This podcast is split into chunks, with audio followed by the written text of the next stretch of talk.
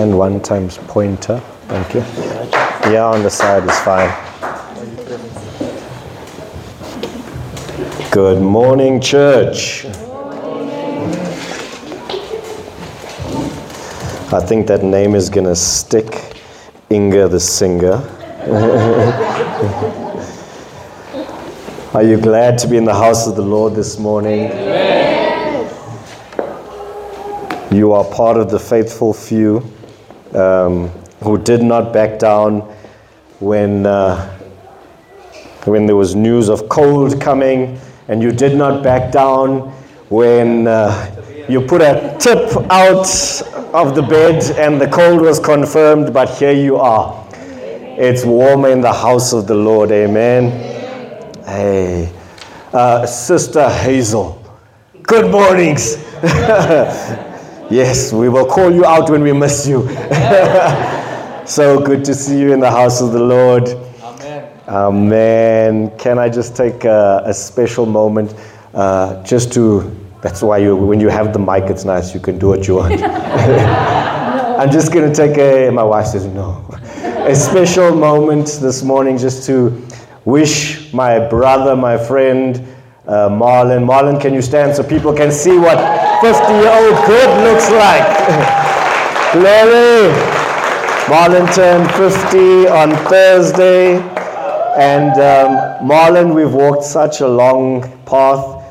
Um, we both found find ourselves in the house of the Lord. This is God's goodness. Amen. Amen. Um, I love you. I appreciate you. Um, let's let's go another 50, 50 more in the house of the Lord. Amen. Amen. Glory. Happy birthday, my friend. Glory. Let's pray, family. Father, we come to you this morning ever so mindful of your grace, ever so mindful of your mercy, ever so mindful that we are not worthy, Father, but through your grace and through your, your providence, Lord, you, you've made it possible that we can come into your presence, that we can come before you, and that we can come and worship the King of Kings and the Lord of Lords. What an honor this morning. Father, we thank you that even as we go into your word this morning, we thank you for the word that you've given to us. We thank you for a, a, word that is able to change our lives, Father. This is your providence, this is your grace, this is your mercy in our lives. Lord, even as we go into your word this morning, I pray that you would anoint my lips.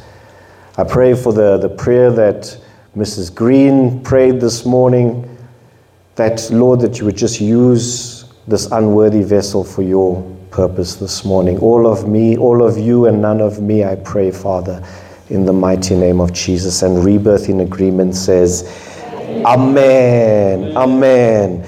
We are in the house of Ezra, and uh, we are also in the house of presentations. Amen. Thank God for uh, the tools of the trade, Pastor B. And um, Pastor Bevan has done a stellar, stellar, stellar, stellar job and task of walking us through the book of, of Ezra, has he not? Amen. He has toiled, he has taken time out from his family, from the kids, from the wife, from the, do you still have dogs? Um, and all of those things. So we honor the work you have put in. And um, it's, it's, it's, it's not a task that we take lightly um, with the Word of God. Amen.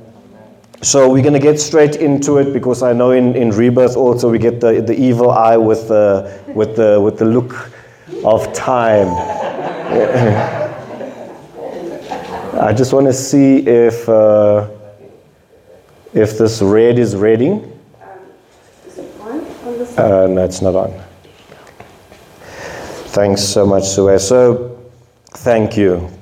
All right, so we're moving into the or the, the last part of the book of Ezra. And before we even go into that, let's just give uh, some context and some recap And we thank uh, Pastor Bevan for finding that, that great timeline for us there. It's a, it's a great way for us to see where we are in the Word. Amen. Amen. And um, this morning, I want to start this out, this timeline, by saying that everything that is in the Word of God is covered by God's covenant. You know, everything that is happening is not by chance. God has made a promise to us, and He is a God who is true to His word. Because He said it, He will do it. Okay, your homework for this week is go and find in the scripture where God has not been true to His word. Come back and tell us next week, please. All right, so I want to look very quickly at uh, just a couple of uh, highlights in the biblical timeline that we have on screen. And um, uh, I know Pastor Bevan has taken us through a lot of where we started um, uh, at the beginning of time, where God created Adam and Eve, and we went all the way through to where we are in the book of uh, Ezra uh, right now. But I want to just take a look at a couple of things here. So, special covenants that God made um, with man. Okay, and as we can see here, um, Abraham, Abraham was the promised to be the father of many nations, and he was also promised that all nations after him would be blessed. Okay, then also Moses here, we know Moses was given the um, law on the Mount Sinai, and we had at that time where God said to, to the people that I will be your God and you will be my people. Moving on here to King David, where God promises King David that he will establish his throne forever. There will always be a descendant of his on the throne, the promise of a Messiah to come. Okay, and the big heart here, the big idea here was when Jesus came. And when Jesus came, the new covenant came into being where God said, There will be no more separation, uh, me to you as mankind. Jesus now comes into to the play, and there is a covenant through the cross if we believe in his Son Jesus Christ. Amen? Amen? This is a beautiful, beautiful story. Nothing that is happening in the Word of God is in isolation. It's because of these things the covenant or the promises of God stamped in the blood of Jesus Christ. Amen? Amen.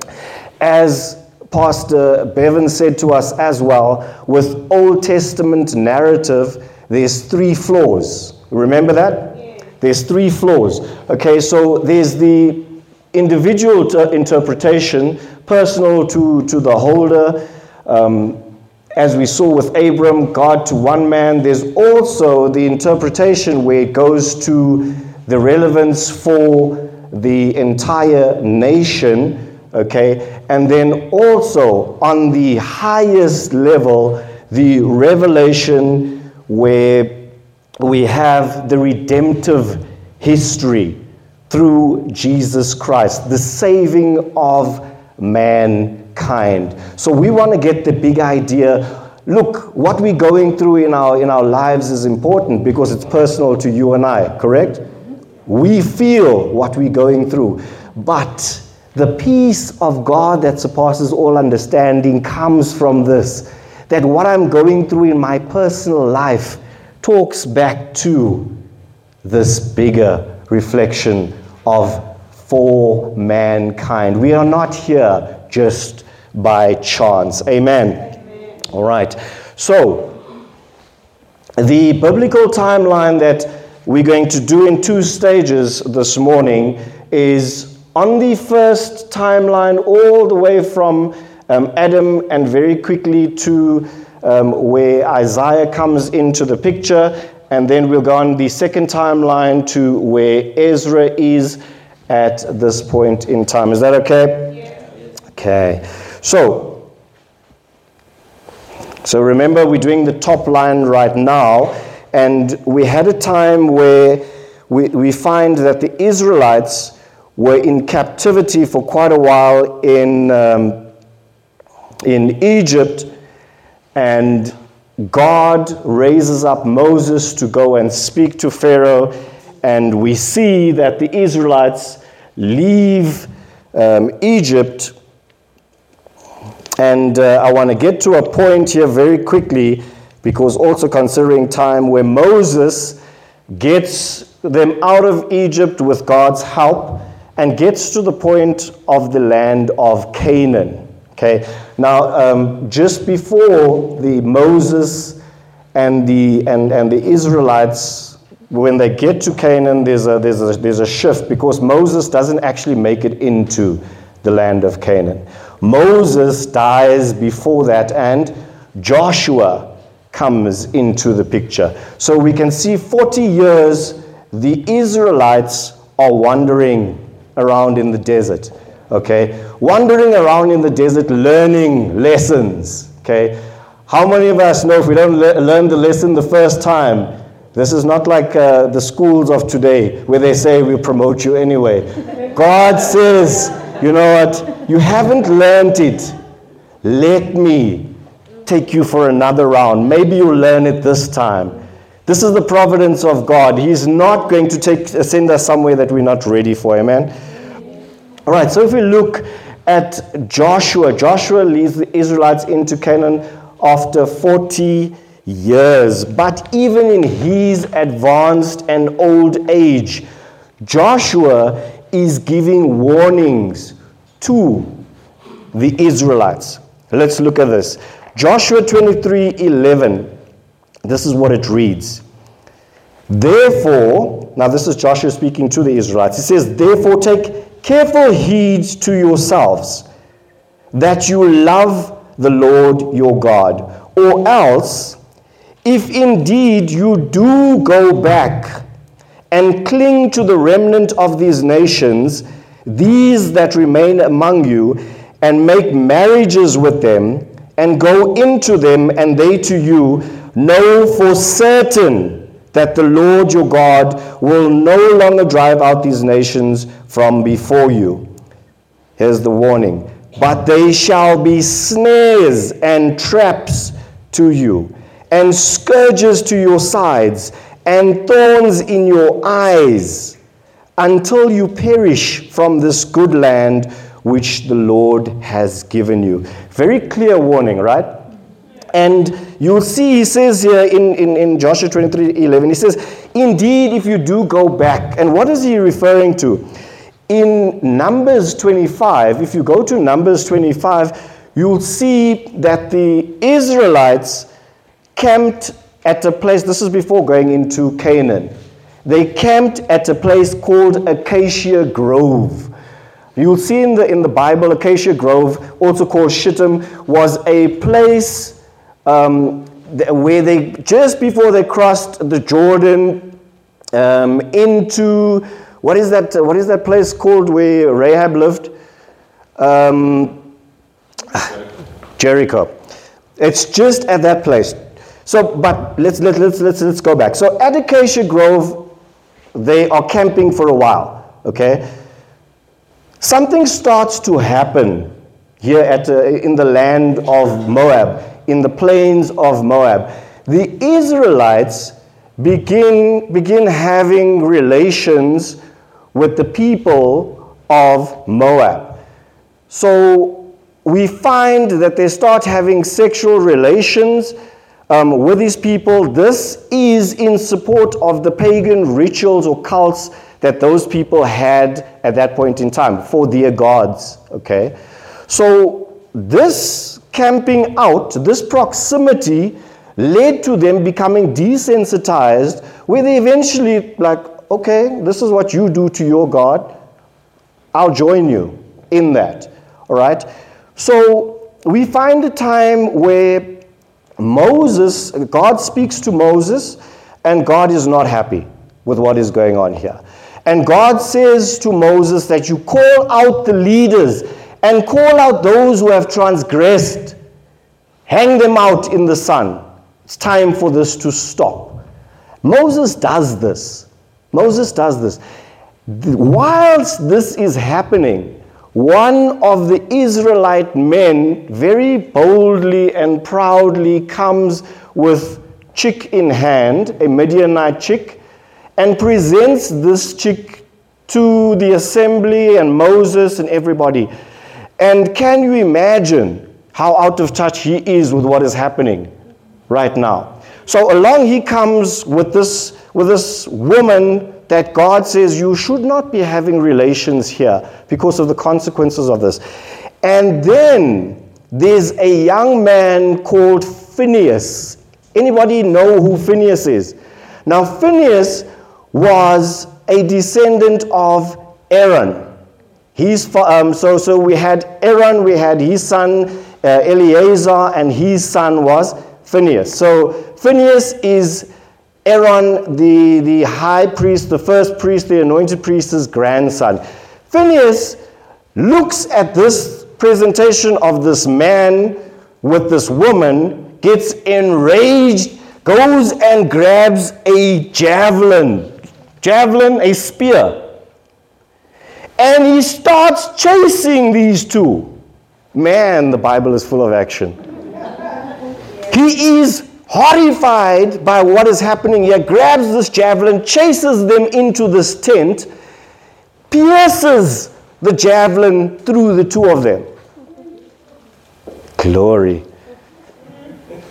He does this, and God looks upon him, and, and God this, this, this young man is zealous for the things of God. He is, he is not just sitting back here and saying, But what are you doing? This man could, uh, got up and took a stand and went and did something about this. So, I want to read to you uh, this, um, just one part here. It says that the, he grabs a javelin, goes after the man and woman, thrusts the spear into both of them. This turns back the wrath of God because Phineas has zeal for God. Like I said, he pro- this is what I want to read to you the promise that God makes to Phineas.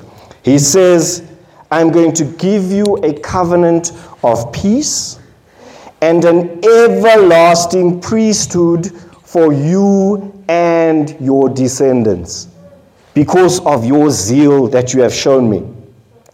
Now, this that happened with this young woman that he, that he brought into the presence wasn't just by chance. The young man was actually the son of one of the leaders of Israel. The young woman was actually one of the leaders of Moab, of the Moabites. So, so this is not by chance. This is actually arranged. This is the schemes of the Moabites. They've actually done this to try and infiltrate God's holy nation. The Lord says in verse 17 to Moses that they must harass and attack the Midianites because they harassed the Israelites with their schemes of seduction. Hey, the things that we think are happening just by chance. Just by chance, suddenly she's interested in me. Just by chance, this relationship has happened. Just by chance, this business deal is coming about. God says they are doing these things intentionally, they are strategic in what they are going about. Joshua 24 verses 20, um, Joshua then is, is now having a talk with the, the Israelite uh, people, and he's, you know, he's basically saying, you know what, guys, enough is enough. Enough is enough. You need to make a decision as to who you're going to serve. Okay? You can see what is happening, but you need to make a decision.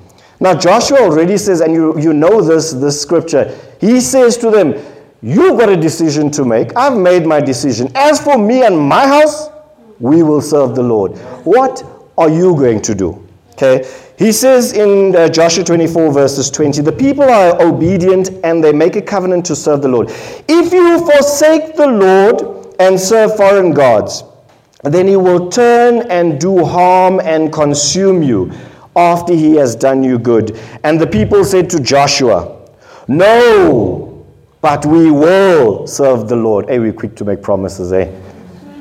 So Joshua said to the people, You are witnesses against yourself that you have chosen the Lord for yourselves to serve him. And what did they say? Oh, we are witnesses. We are witnesses. Yes, we say yes. And Joshua and his generation passed away. And so did the Israel's knowledge of God. So did the Israel's knowledge of God. They turned away once again from their promises. And there we go into the time of judges. So you see, there was a lot of drama going into the promised land, and lots of disobedience, and lots of sinfulness that was going on. But God, through His promises, through His covenant, what written in, in, in blood there, in His name. So, Judges comes about where we have some of the famous judges like Deborah and Gideon. And this is a period of about 300 years, like we can see there, about 1350 to about 1051. So here's some of the, the, the, the reasons that um, for, for Israel's moral and spiritual decline um, after entering into the land of Canaan. So, number one, we had disobedience where God had said to them, I want you to drive the Canaanites totally out of the land. Totally out of the land. They didn't do that. Okay? This proximity of the Canaanites with them led them to marriage, intermarriage with the Canaanites, as we will see um, in. Uh, in Judges 3, verses 6. Um, they also did not heed the judges. They would not listen to the judges that, that God had given them to keep them on the straight and, and narrow. You know, God was being provident behind the scenes all the time, saying, you know what, I know you do your own thing. Let me put somebody to try and, to try and coax you back. But they were doing their own thing anyway, not heeding the judges. And they turned from God after the death of Judges. And we know God then raised up a young man, Samuel, who then goes and brings in the era of the kings. So we had the, the era of Saul, we had the era of David, and we had the era of Solomon. And Solomon was known for that's your part. Wisdom, wisdom. Thank you, Pastor G. so, so Solomon is known for wisdom, but he was also a little foolish. He was also a little. This man that has been given all the wisdom in the world was kind of foolish as well. Solomon was foolish with woman. Now, what is God um, warning the Israelites about all the time? He's saying, don't have this this mingling with these, with these, with these women outside of the chosen people. This is dangerous ground. This is dangerous ground. So he says, Don't do that. Now I give you all the wisdom in the world. How? All the wisdom in the world does not work when it comes to women. hey. So, so we have to pray. We need to pray where this is concerned. 1 Kings 11, verses 1. Listen to this. This is the, this is the king of wisdom. King Solomon, however, loved many foreign women besides Pharaoh's daughter, Moabites, Ammonites, Edomites, Sidonians, and Hittites. Lots of love bites going on there. they were from many nations about which the Lord had told the Israelites, You must not intermarry with them. Here's why because they will surely turn your hearts after their gods with a small g. They will turn your hearts after their gods. Nevertheless, Solomon, king of wisdom, held fast to them in love. He had 700 wives of royal birth and 300 concubines, and his wives led him astray. As Solomon grew old, his wives turned his heart after other gods, small g, and his heart was not fully devoted to the Lord his God, as the heart of David his father had been. Okay, so we see already from the times of the kings, even the kings were battling with the same thing here. All right, so after Solomon dies, we see that his son Rehoboam comes uh, to succeed him, and there's a revolt that happens because Rehoboam is also not operating uh, in wisdom. He has a heart which is hard against the people. He's increasing taxes and all of those things. And what happens? As it would, the people revolt. Okay, the people revolt, and at this point in time, we then have Remember, we had Israel as a whole. Now we have a split where we have Israel in the north and we have Judah in the south. Now, God has been warning the Israelites for a long time.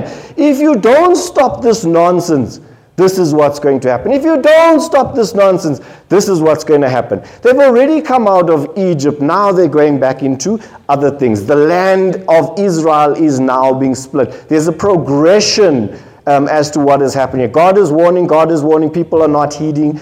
There's consequences for that. Amen?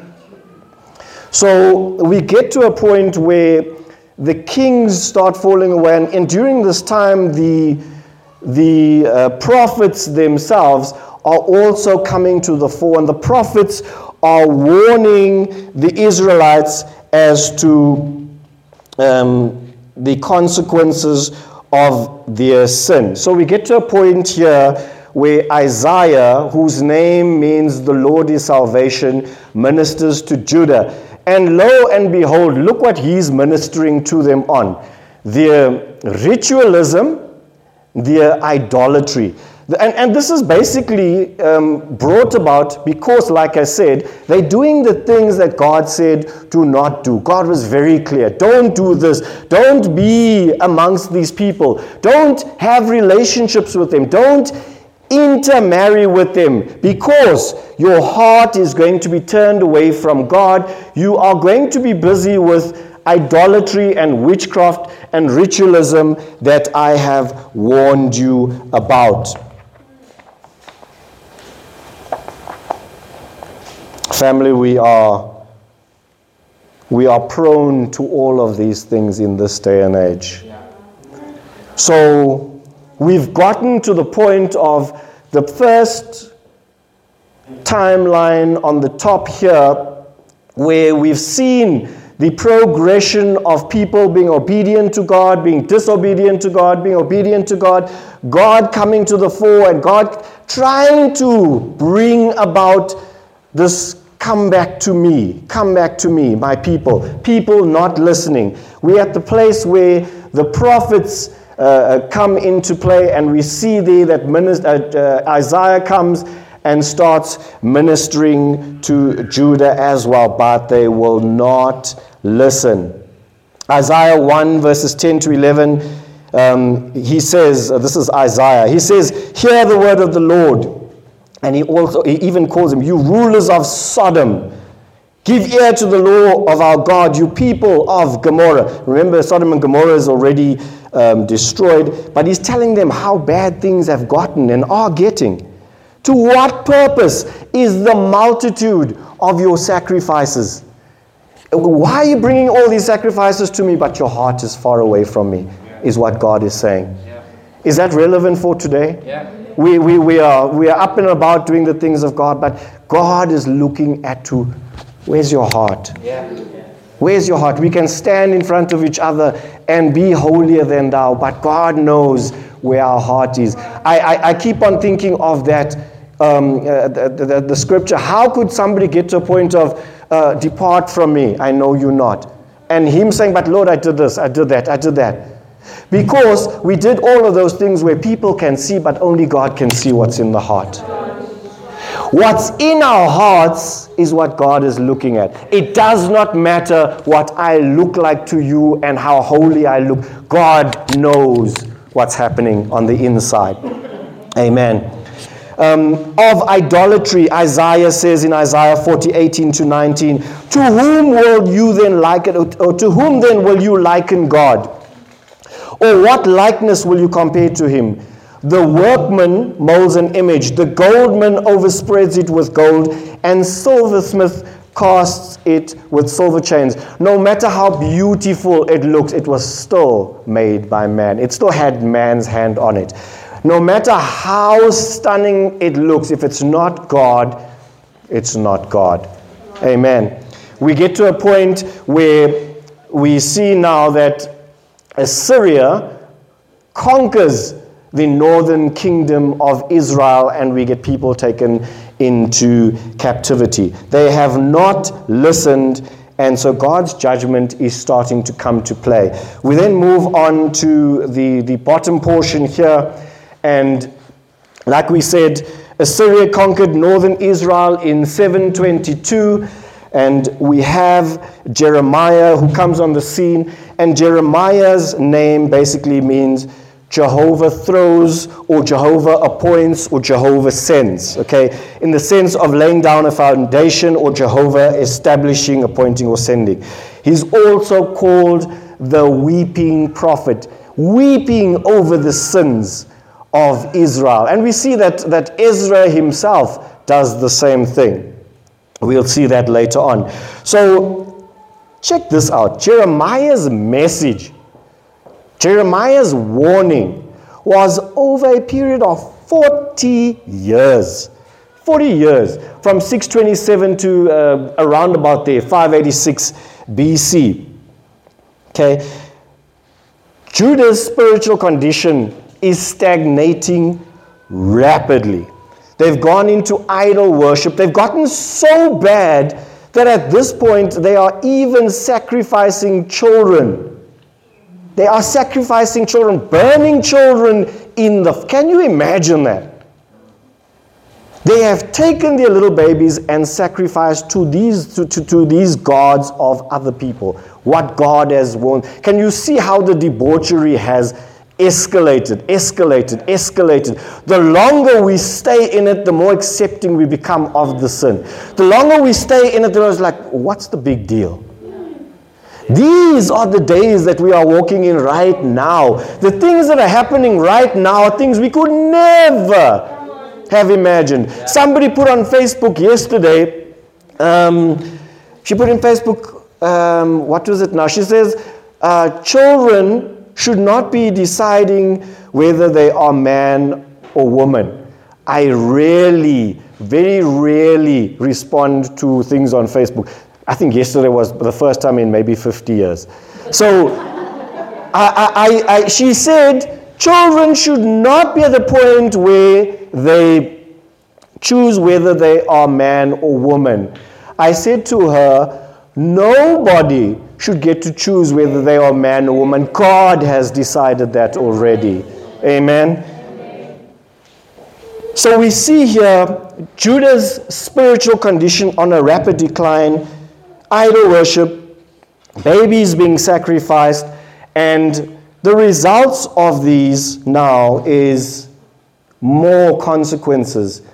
Babylon conquers Judah, 605 BC. Okay, and as we know, as Pastor Bevan has already shared, we saw that there was three stages of people being taken away from Judah. Right um, Daniel, which means God is my judge, was taken away in that first um, exile or first uh, captivity from uh, Babylon itself. Okay, so we have another two waves. Ezekiel um, gets taken away in 597, and there's a third wave also, which happens in 586 BC. There is now a 70 year exile in Babylon. 70 years exile in, in Babylon.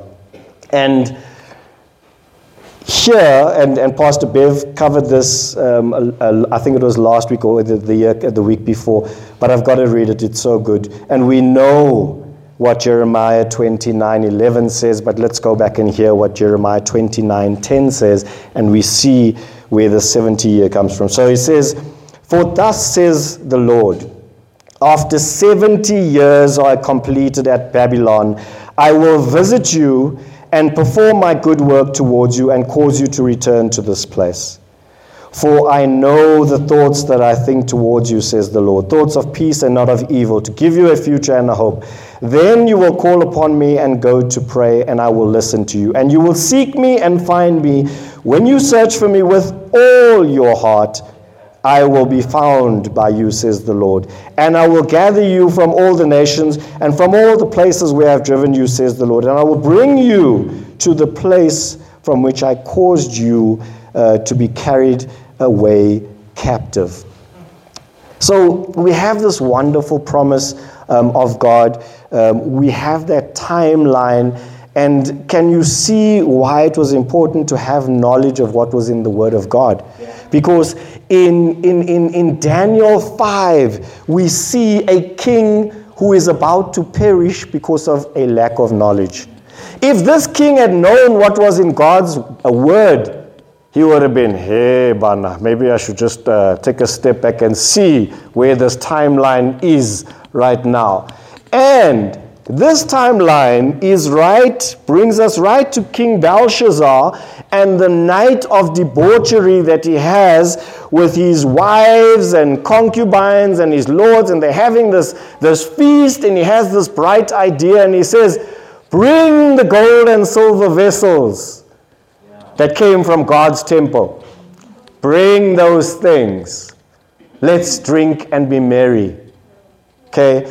They bring those things, and then we see a hand appearing and writing on the wall. Can you imagine this is happening? The Bible is an exciting, exciting. Man, this thing's happening. This man is drinking, there's debauchery going on, and then you see a hand starts writing it says that the, key, the, the, the, the king's knees started shaking. Can you imagine that happening? You are doing these things, and mene, mene tekel upharsin appears on the wall. Daniel, of course, uh, comes to the fore, and he comes to uh, give the meaning of this. And mene means God has numbered your kingdom and finished it. Now imagine you are the king. This is the interpretation that's coming for. Your knees are already knocking when, when you just saw that and you don't know what it means. Now the interpretation comes. God has numbered your kingdom and has finished it. That's one. Tekel. He says, You have been weighed in the balance and found wanting.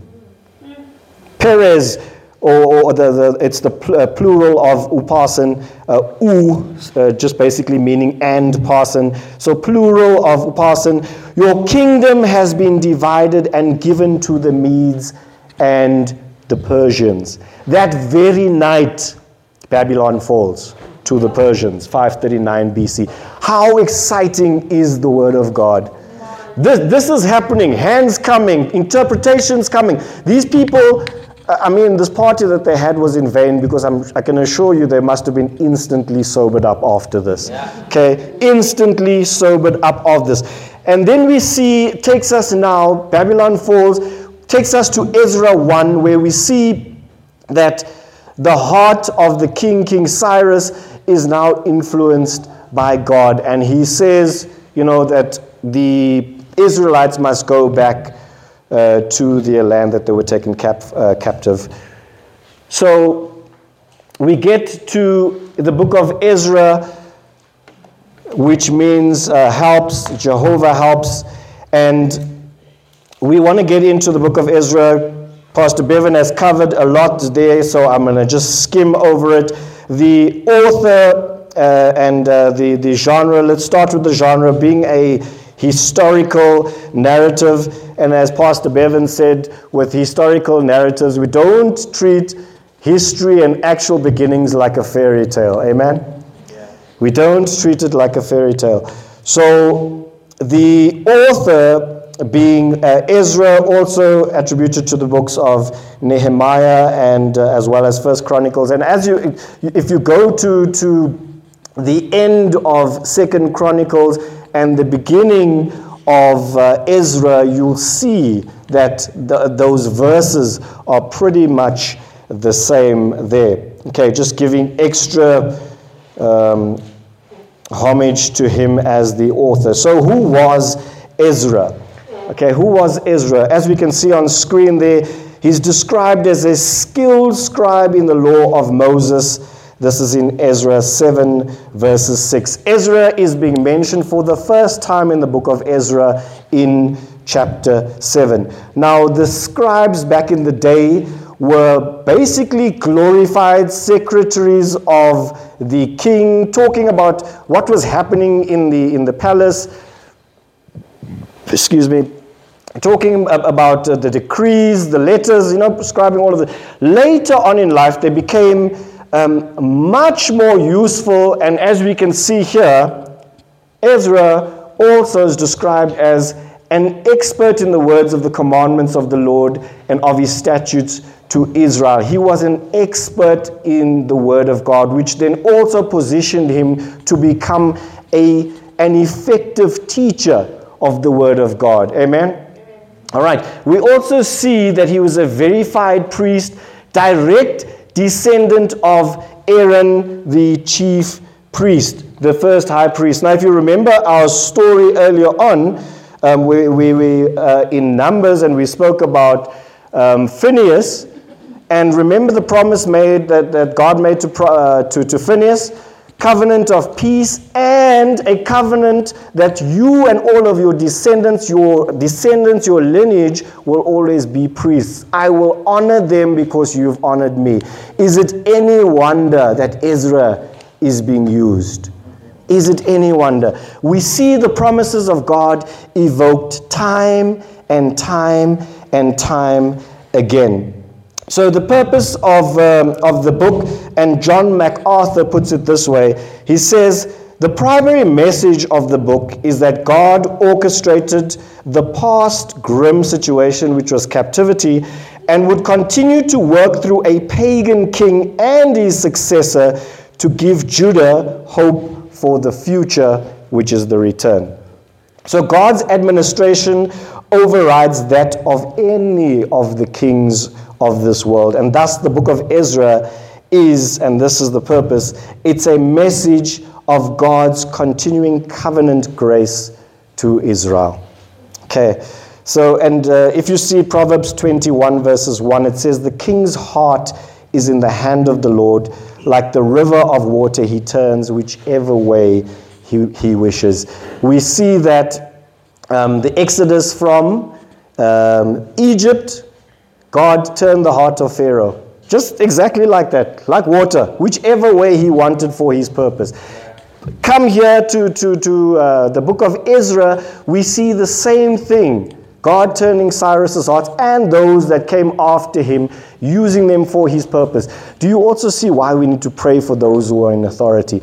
God ultimately is the one who is in control. We do not live as people without hope because our King is in control. We need to petition and bring it before him. Amen. So, The, the structure, um, and this is um, according to uh, David Pawson that I, that I read up on. So, very, very quickly here, the first return, as we know, under uh, Zerubbabel. I cannot say that name without thinking of Pastor Israel, uh, Pastor Israel's uh, at, at uh, conference, and he, he said Zerubbabel with a pause and said, a good name for a pit bull. I was like, Zerubbabel and pit bulls are now together. okay, so we see Zerubbabel coming onto the scene with the first return. He focuses on the rebuilding of the temple. Um, sporadically, we know because there was opposition that came about, the stopping um, that happened. We see the, the um, the prophets that are raised, uh, Zechariah and, uh, and Haggai, who come on, give a word from the Lord. The, the building continues, and we also see that King Darius also issues a decree after he's engaged uh, by the governor of that region. And we have the temple being finished. Okay, so the Passover lamb also is being celebrated at that time for the first time in a long, long time. So Ezra, uh, so here we are with Zerubbabel coming uh, along for the first, um, uh, first of the people coming back to uh, Jerusalem. We see the rebuilding of, uh, of the, the, the, the temple, and then we have a chance here to see between 6, uh, chapter 6 and chapter 7 in Ezra and we've already heard of the period of time that, that went about there, period of about 60 years, and we get Ezra coming on the scene from chapter 7 onwards.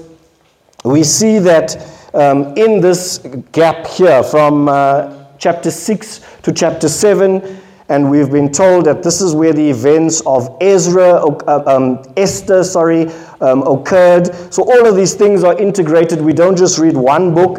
We've got to be reading these things inclusively to see what has happened. We see Esther at that time then saved the people of, of uh, her people, the Israelites, from uh, Shur uh, genocide.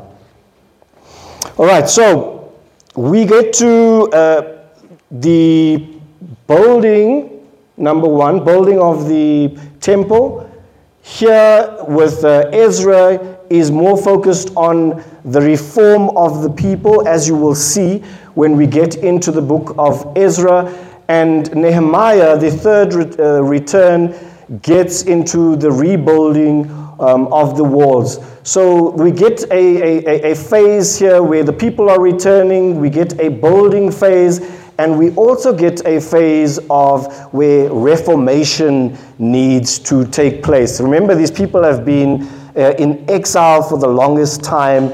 They are not the same uh, people. So, a time of renewal and reformation needs to come in. We also see that uh, the people that God used. Um, Zerubbabel, who was of the lineage of David, of David um, so he was the, the natural leader for, for Judea. We see Ezra, um, who was a priest and a scribe, and we see Nehemiah, who was a normal cupbearer. So one who, who, whose life was always in danger, but one who's also favored uh, because of his proximity to uh, the king. And I say his life is in danger because if somebody tried to poison the king, he'd be the one that would take the brunt of that, having tasted that first. Amen. All right. So, we're going to get into um, our text now. Um, um, Lord have mercy. Uh, um, um, so, and I'm saying that because the way you're showing me a, uh, that, Pastor Bevan, I feel your pain. Uh, yes, and for those online, um, time goes so quickly. So, I'm going to get very quickly into and try to do justice in uh, this, this uh, time. So, why was that 15 minutes left or 15 minutes gone? Lord. Bevan, I feel your pain, sir. Church, bear with me. So, we're going to get very quickly into the text covering chapter 7 uh, to 10. And um, Father, be with me um, I pray. So the temple has been completed and dedicated, and Passover has been observed. And um, like we said, Ezra now arrives um, in Judah or Jerusalem. So, chapter 7. And uh, you don't have to turn there. I'm going to try and um, save a little bit of time. So, chapter 7 almost reads like, before we get there, I just want to show you that um, uh, this was the, the, the exile going from Babylon all the way to Jerusalem, to Judah. And this was a four month uh, trip, right? It's like a four month trip. And I want you to keep that in mind want you to keep that in mind. So, chapter 7 reads like a stamp of approval from the manufacturer, fit for purpose. When I was reading this, it was almost like um, I, I, was reading, Well done, good and faithful servant, because you see um, how Ezra is, is described. And I want to put this under a couple of headings um, all in for God. Okay, all in for God. What it looks like, what happens when, when, when you are all in for God, and what is expected of you. All right, so verses 1 to 6. Okay, verses 1 to 6 is basically putting an, an approval stamp on Ezra's authentic priestly lineage and also described as a skilled scribe in the law of Moses. So it's, it's, it's giving us props as to why Ezra himself is where he is. All right? Why God is using him. And we see his lineage that we've spoken about. In verse 9 to 10, um, I'm not going to read it as I had planned. Um, it, it, it talks about the good hand of the Lord being over Ezra.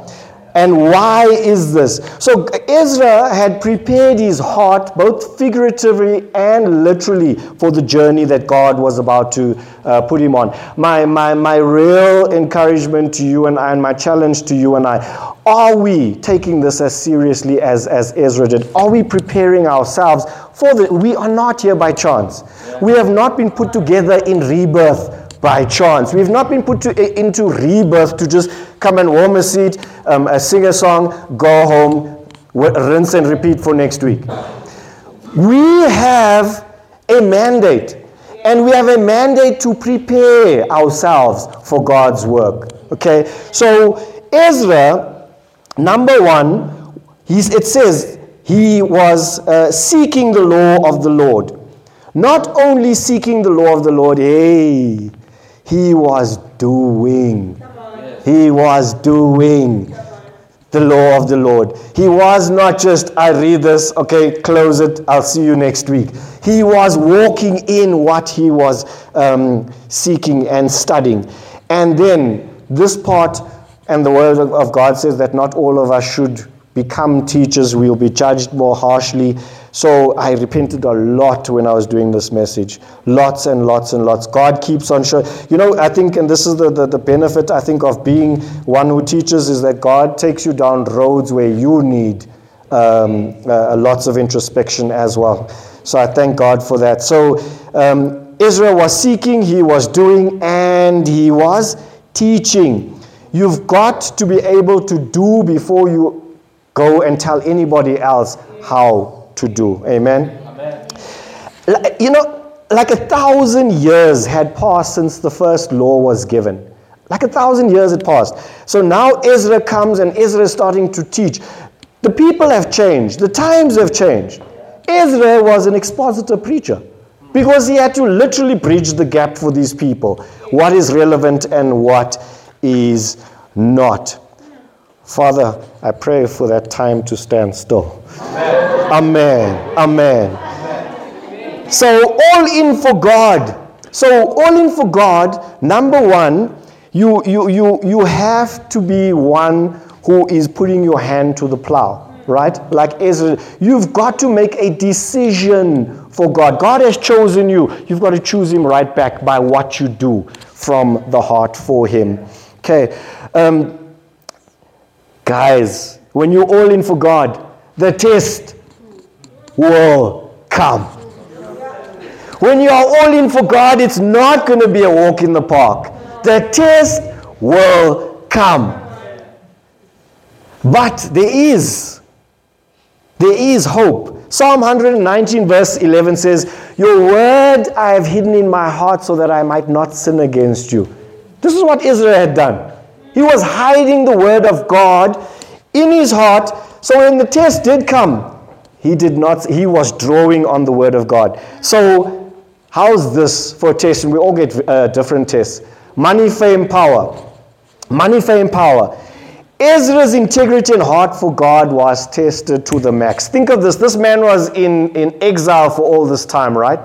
He's in exile doing and, and, and uh, as other people are telling him to do all the time. Not a man of his own might. Check this out. After 70 years. So chapter 7, Artaxerxes issues a decree. Here are some of the terms of the contract, okay? In verse 15, this is what he's saying to Ezra. In verse 15, you are to carry the silver and the gold. Think about that. Now, here's this person who's been in exile, who's been serving all the time. Now you've been put into a position of power. This is what the king says You are to carry the silver and the gold. Verse 16 All the gold and silver that you may find in the province of Babylon, along with the free will offering of the people and the priest. This, this, this purse is just getting bigger and bigger.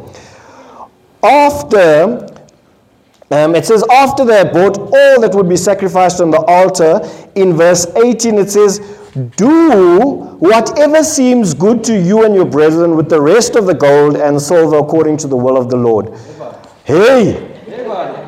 How many people would have even heard according to the will of the Lord? I just say, hey, you said whatever seems good to me and my brethren, we can do it. Hey! Blank check, blank check. He says in verse 20, and whatever more you need for the house of God, pay it from the king's treasury. Yeah, guys. In verse 24, it does get better. He now says, You and, and, and your guys, the leaders, you are exempt from taxes, tribute, and customs. I'm not only giving you everything, I'm giving you a blank check, I'm giving you everything from the treasury. I'm saying you don't even have to pay taxes. Verse 26, he says, I am giving you absolute power. Power to act against those who disobey the law of the small king and the big king. Okay? I'm giving you that power. This included death, banishment, confiscation of goods, or imprisonment. You do what you like. If they don't obey you, this is what you can do. In, twin, in, in verse 27, we see that Ezra does not become delirious with power, but is rather encouraged that the, the, this was confirmation that, the, that, the God, that God's hand was upon him. He was God focused. When he's getting all of these he looks at it and he says, God's favor surely is on my life. Not looking at it and saying, hmm, my time has come. Now they shall see. So, a lot of the time we are, uh, we are available to God only based on our own needs. This is the sad part. And when our needs get met, hey, we be, uh, what's in our heart actually comes out. We are not staying faithful to what God has given us. Right? 1 John 2:15 says, "Do not love the world or the things in the world. If anyone loves the world, the love of the Father is not in him. For all that is in the world, the lust of the flesh, the lust of the eyes, and the pride of life, these are the things we get tested with, right? Is not of the Father, but is of the world, and the world is passing away and the lust of it. But he who does the will of God abides forever. Amen. Amen. I'm, I'm, I'm going to um, I'm going to just say this. I'm going to have to move on very quickly because the way screen is very big. Um, chapter 8, all in for, for God. Also, right? So we've had, we've had where we said all in for God, what it looks like, the tests that will come. But you need, remember we said he, he, he studied the word, but he was also one who did the word of God. And here's another test that comes because Ezra was bragging about how faithful God is, how mighty God is. And other people say, hey, did you hear everything? Did you see how far that is, that four month uh, trip, right?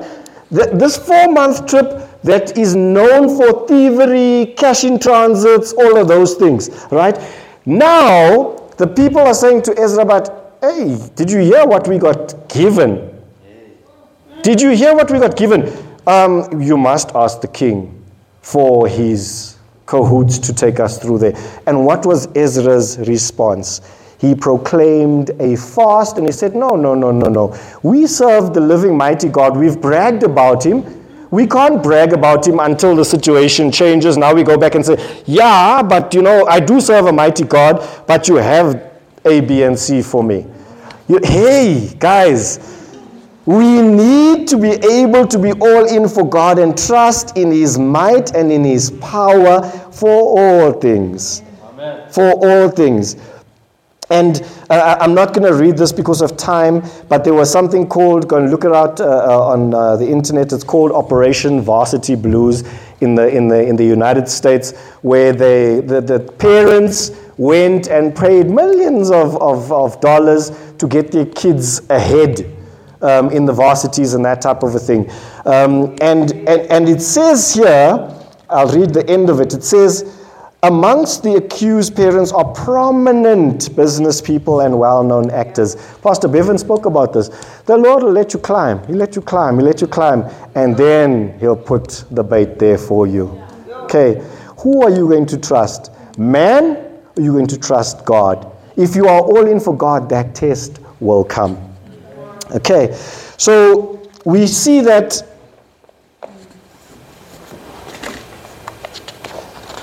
In uh, Ezra 9, we have a problem that is exposed, and I'm, um, I'm going to task you with reading um, uh, what exactly was in Ezra 9. Uh, I will give you snapshots of it from Ezra 9, verses 1 to 4.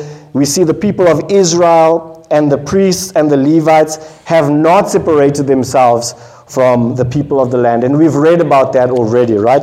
We've, we've, we, have seen what that has done before. We've seen there's no separation. We've seen intermarriage comes about, and we see all areas of their lives being affected. Business, government, social, they start um, worshiping other gods and it is a mess. Their hearts are turned away from God. It says, For they had uh, taken some of their daughters as wives for themselves and their sons.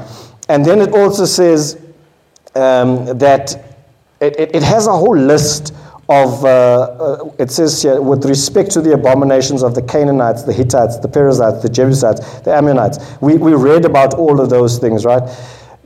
The problem here was not primarily the ethnic problem. The problem here is one of the abominations that this brought about.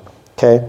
With this forsaking of the Jewish identity and the at least partial embrace of idolatry um, in a few generations, what would actually happen is here the Jewish race was under threat. They would totally, God's chosen nation would fall away if this continued. So there was three risk factors that reared their heads because they allowed integration with people. And these three terms, there's one called Semitism, there's one called assimilation, and there's one called syncretism. So Semitism is the fact or the quality of them being totally Jewish, maintaining Jewish nation, okay, Jewishness. Then assimilation, which is da- dangerous because we get into these things today. The process of taking in and fully understanding information and ideas. We become all inclusive. Oh, you tell me about your God. We've heard that, that all our gods are the same. We've heard that, right? Yeah. We, know, we do know the Bible says, I am the way. Okay, I am the way, not a way, yeah. right? So we have this of assimilation, the process of where we want to take in and fully understand. Let me just be a little bit more accommodating of your God. And then we have what is called syncretism. It is the amalgamation or attempted amalgamation of different religions, cultures, or school of thoughts. Now they start telling you, oh, no, no, uh, uh, I'll take a little bit of that, take a little bit of that. Now I come and give you a unique model for you. Apostasy or turning against God is inevitable if we dilute the Word of God. It is inevitable. So, I'm going to go uh, straight into this, and I apologize for. Um, in my mind and in my notes, I'm trying to, to, to give you the best of this and make it shorter for you. So we see where there was a strong uh, there was a strong decree for them not to intermarry. Yeah. there was a strong decree for them not to be um, with this people. What is the implication for us today um, with regards to marriage to uh, an interracial marriage? So there is no objection uh, to interracial marriage in the New Testament. Okay, indeed, we can. Oh, oh, amen, Greens. I'm sure you're waiting with bated breath for that one. Thank you, Jesus. So, indeed, we could argue that interracial marriage is a powerful demonstration that we are one in Christ and that Jesus has created one new humanity in himself. God's Spirit is poured out on all nations. Okay? So, what should then happen when people in the church are married to unbelievers? Okay, should we being apply Ezra 9 and 10, where Ezra uh, uh, 9 and 10 says, "Now put, put away these wives, and even put away their children, and all of these things." Hey, so if you had stopped reading there, if you had stopped reading the church, and this is why we need to go and read and search the scriptures, Paul gives clear instructions about this in 1 Corinthians. Okay, he has no instructions from Jesus teaching on earth, but he's writing here as an apostle of the risen Christ. He teaches that um, first on couples uh, and why they should stay married. In 1 Corinthians 7, verses 12 to 13, he says, To the rest I say this I, not the Lord. If any brother has a wife who is not a believer and she is willing to live with him, he must not divorce her. And if a woman has a husband who is not a believer and he is willing to live with her, she must not divorce him. 1 uh, Corinthians 7, verses 15, he, now speaks about uh, he tells the believer to let the unbeliever go from the marriage if the unbeliever wants to go, right? He says, But if the unbeliever leaves, let it be so. The brother or sister is not bound in such circumstances. God has, has called us to live in peace. All right, 1 Corinthians 7, verses 16. He also encourages them to stay married if possible. He says, How do you know, wife, whether you will save your husband? Or how do you know, husband, whether you will save your wife? However, if a Christian person is getting married to someone who is not Christian, and Paul's instruction in his second letter to Corinthians is relevant do not be yoked together with unbelievers. So there's a difference between when you find yourself in that situation and when you are outside of that decision, uh, situation and now making a decision. Uh, uh, it is not wise to be yoked unequally. The purpose of a yoke was to put a yoke so that you could work together in the same direction for the same common purpose. When you, and, and young people, if you're not married right now, go back and listen to this if you are deciding on emotion above the Word of God, you are going to put yourselves into hot water. You do not want to spend your life trying to figure out how must I make this marriage work instead of listening to the word of God. This is going to save you many, many, many years of heartache and tears. Go and listen to all the songs of the world. There's many songs written in tears because of unequally yoked. They just don't know about it. Amen. Amen. Amen. Guys, I have ravaged through to the to chapter 10. uh, and I don't see a screen in front of me. So, so, thank you, Jesus. Answered prayer. So I'm, I'm coming, and this is this is so important. This is so important, church. So this is about confession and, and, and repentance. And is there anybody in the house who does not need to confess and repent? We, our every single day with the Lord is one of, Lord, I'm not good enough. Yes. Father, I am a wretched being. I do not, I do not deserve to be here, but for your grace, but for your mercy. So some descriptors used in chapter 9 and 10. This is true sorrow and repentance. Ezra was not self focused, but he was covenant focused. He was kingdom minded. Okay, he, had, he himself had not sinned, but he was grieved. I mean, the other people had sinned. The people had sinned, but here's a leader taking on sin as his own. Jesus did the same. Okay, the, the, the, the covenant redemption of his people. So here's a couple of descriptors. Israel tore his robe and garment. He plucked out his hair and beard. His own, not like uh, Nehemiah. Nehemiah went, You sin. Hmm. All right, so here's Ezra plucking out his own hair and beard for your sin. Okay? Here's Jesus taking all of these lash for our sin. Ezra sat down astonished at the sin. He sat until the evening sacrifice in a state of fasting. He fell on his knees and spread out his hands to God. He was ashamed. He was humiliated. He prayed. He wept. He confessed. He bowed down before the house of God. He ate no bread, drank no water. He mourned because of the guilt of those from the captivity. And, and when we say from the captivity, we could, we could think about from where they came from or because of the captivity of their hearts from um, what they were doing at this point in time. We witness again and again the providence of God um, over and over to a people who are not worthy, including ours. Ezra says, Our iniquities have risen higher than our heads, and our guilt has grown up to the heavens. Second Chronicles 7, verses 14. If my people who are called by my name will humble themselves and pray and seek my face and turn from their wicked ways, then I will hear from heaven and I will forgive their sin and heal their land. Ezra was standing in the gap for people who had sinned. He directed them to the word of God and to repentance.